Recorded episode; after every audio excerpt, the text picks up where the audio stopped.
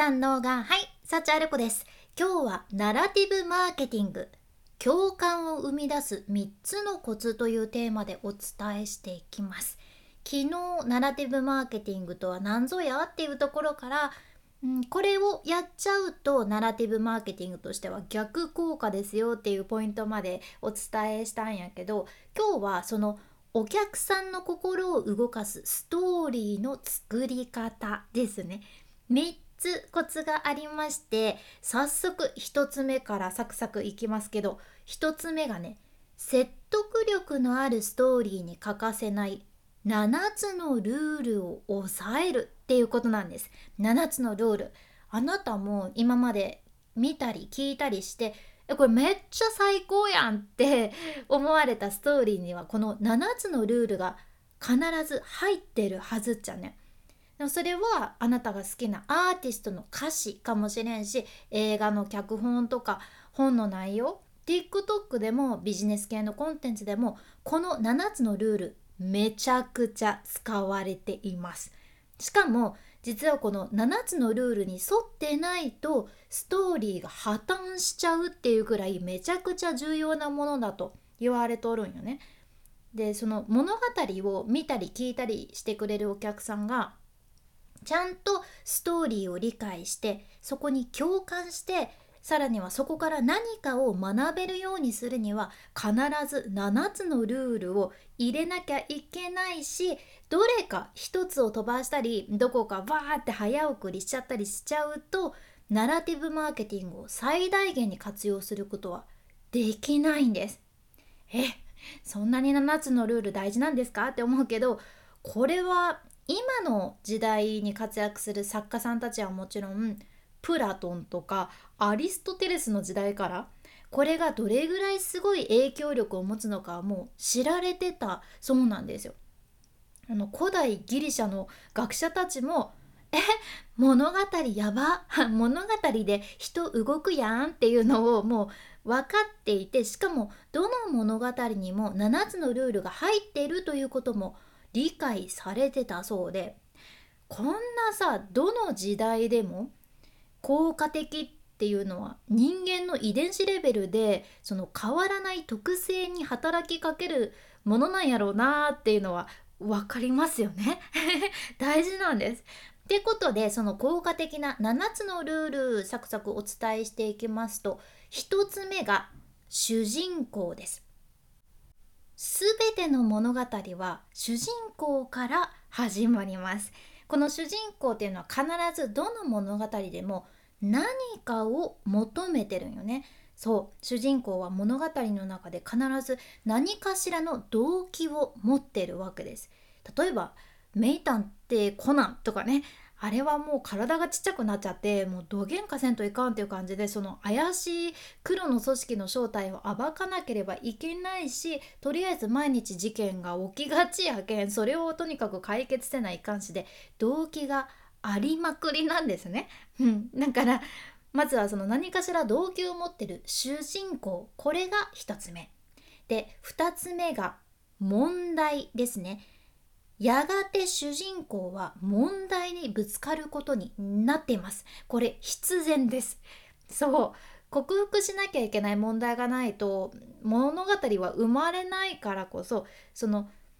大事なもので問題があるっていうのはねこうパッと聞いた感じネガティブに感じるんだけど実は魅力的なストーリーには絶対に欠かせない要素です。はい、では3つ目案内役ですね。問題を発見した後主人公は案内役に出会います。そう。この案内役ってだいたい主人公を成功に導く知識を持っているんよね。スター・ウォーズでいうところの師匠として主人公にいろいろ教えてくれるヨーダにあたります。案内役に途中出会います。で4つ目計画。案内役が行動し始めて主人公がねちゃんと問題を解決できるような計画を与える段階。そして5つ目コールトゥアクション行動喚起の段階なんやけど主人公にとっては大きな決断のタイミングとなるところでもう主人公はこの段階で自分の問題を解決するために必要な情報というのは全て持ってるからあとは主人公が行動を起こすかどうかのタイミングなんですね。で6つ目が成功主人公が行動を起こしてミッションを成功したらうまく運べたらどうなるのかっていうところです。で7つ目が失敗ですね。どんな冒険にも失敗の可能性はつきものっていうことで主人公としてはその早い段階で挫折しているのかもしれないしもしくは途中で案内役に警告受けたのに言うこと聞かずに失敗して学んでいくとかねそう失敗もすごく重要な要素となってますあなたが最近読んだ物語とか見た映画とかどうかいなどれがそれぞれ7つの要素になってるのかちょっと考えてみても面白いかもしれません。まずはこの7つのルールが基本です。そして次2つ目のコツが7つのルールをナラティブマーケティングに応用するっていうことですね。今お伝えしてきた7つのルール、要素としてはここでも同じなんだけど、これをビジネスの観点から見て活用するってなると少しだけ定義が変わってくるじゃん。ナラティブマーケティングの7つのルールの定義はじゃあどんなのかっていうと1つ目主人公はお客さんです。主人公はお客さん。お客さんは特定の商品とか目標願望そして何かの専門知識とかとにかく何かを求めています。で2つ目問題。問題というのは今そのお客さんの邪魔をしているものですね。自分のお客さんが求めているものを一つだけ特定してそれに合うもう大きな問題というのを一つだけピックアップしてシンプルにする必要があります。例えば子供と一緒に過ごす時間が足りないとか自分の趣味を作りたいとか何か一つ特定してみてください。お客さんが抱えてる悩みとも言えますね。で3つ目案内役この案内役というのがあなたです。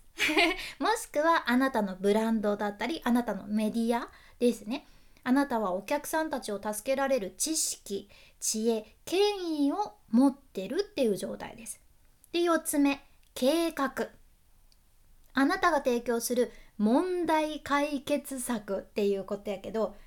例えば数字の3っていうのは日本でも海外でも魔法の数字って言われてるぐらい分かりやすくて効果的な数字と言われとるけ理想的には3つのステップで問題を解決する方法というのをぜひお客さんに伝えてみてください。ここが4つ目の計画っていうポイントです。で5つ目コールトゥアクション行動の呼びかけですね。これをビジネス側面から見てみるとあなたのメルマガへの登録だったりイベントの予約それから商品の購入とかお客さんに行動してもらえるように呼びかけるコールトゥアクションの段階です。そして6つ目成功ですね。うまくいったらどうなるのか。あなたの商品とかサービスを使ってお客さんの問題が解決したらそのお客さんたちの人生がどんなに素晴らしいものになるのかっていうのをしっかり描いてそれを伝えてみてください。で7つ目これは失敗っていう段階やけどもしお客さんが行動を起こさなかった時の結果もしっかり伝えるのが重要じゃん。人間痛みっていうのがね強力な動機づけになることもあるけんもしこれあなたの商品を買わなかったらもしあなたのサービスを実行しなかったらあなたが主催する何かのイベントを参加しなかったらお客様にはこんな機会損失もあるんですよというのを伝えるこれもめちゃくちゃ重要じゃん。これはその全部の SNS 投稿で今言ってきた7つのルールを最初から最後まで全部書き添えて投稿っていうその風にする必要はないんだけど少なくとも7つのうち1つの要素は入れた方がよくて。特に2つ目ですね2つ目の問題の要素はしっかりたくさん取り上げた方がその問題を抱えた理想のお客さんに刺さりやすくなるのでここは押さえておきましょう。はい、では最後3つ目のコツ自分のビジネスに置き換えてみるってことです。ずっとねペラペラペラペラペラペラペラペラ喋ってきましたけど7つのルールは分かったと。よしと。でもなかなか自分ごとにするのが難しいんじゃって思われる人もいらっしゃるかもしれません。でその時にねちょっと考えてみてほしいんやけどあなたのお客さん物語の主人公は誰なのか？その人たちは今どんな問題に直面しているのか？彼らが恐れてること願望っていうのは何なのか？もしまだここら辺がよく分かってないんだよなぼんやりしてるんだよなって思われた時はお客さんが誰なのかっていうところを特定するところから是非始めてみてください。その上で次の2つの質問をね自分に投げかけてみてほしいっちゃけど1つはなんでそのお客さんはあなたから買うのか2つ目お客さんがあなたから商品を買った後あなたに何と言うでしょうか？この2つ。1つはなぜそのお客さんはあなたから買うのか？2つ目。お客さんがあなたから商品を買った後あなたに何と言うでしょうか？という2つです。この2つの質問はお客さんの物語の始まりと終わりっていう2つの視点から見てお客さんをねしっかり理解するのに役立つはずちゃん。お客さんがあなたから購入する理由が分かれば、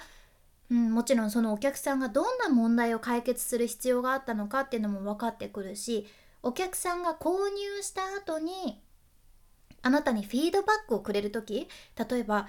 これこれを買って家事の時短につながって子供との時間が増えましたとかもうこのサービスを使うようになって料理が楽しくなっちゃって毎日キッチンに立つのが楽しくなりましたとか、うん、お客さんは買った後の自分のストーリーの続きを話してくれるはずじゃんね。あとはそのこれを買った後家族との喧嘩が減りましたとかさあなたのサービスとか商品がどんな解決策を提供して実際にお客さんがどんなネガティブな結果を避けるお手伝いもできたのかっていうこういったところも是非あなたのストーリーを作るヒントにされてみてください。ということで今回はナラティブマーケティング共感を生み出す3つのコツ1つ目説得力のあるストーリーに欠かせない7つのルールを抑える2つ目7つのルールをナラティブマーケティングに応用する。そして3つ目自分のビジネスに置き換えてみるっていうことでした。今回の内容もちょっとでも何か参考になれば嬉しいです。このポッドキャストでは海外の最新情報もシェアしていくけ聞き逃さないようにフォローもしくは無料のサブスク登録のボタンそちらが応援のフォローボタンになってますのでまだ押してないあなたぜひ今のうちにポチッと忘れずに押しておいてください。励みになります。君に幸あれ。ではまた。博多弁の幸あれ子でした。